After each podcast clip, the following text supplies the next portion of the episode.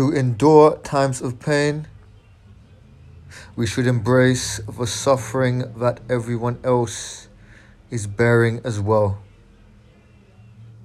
Because our souls will be freed from the cage of self pity that holds us from taking the action to overcome our hardships.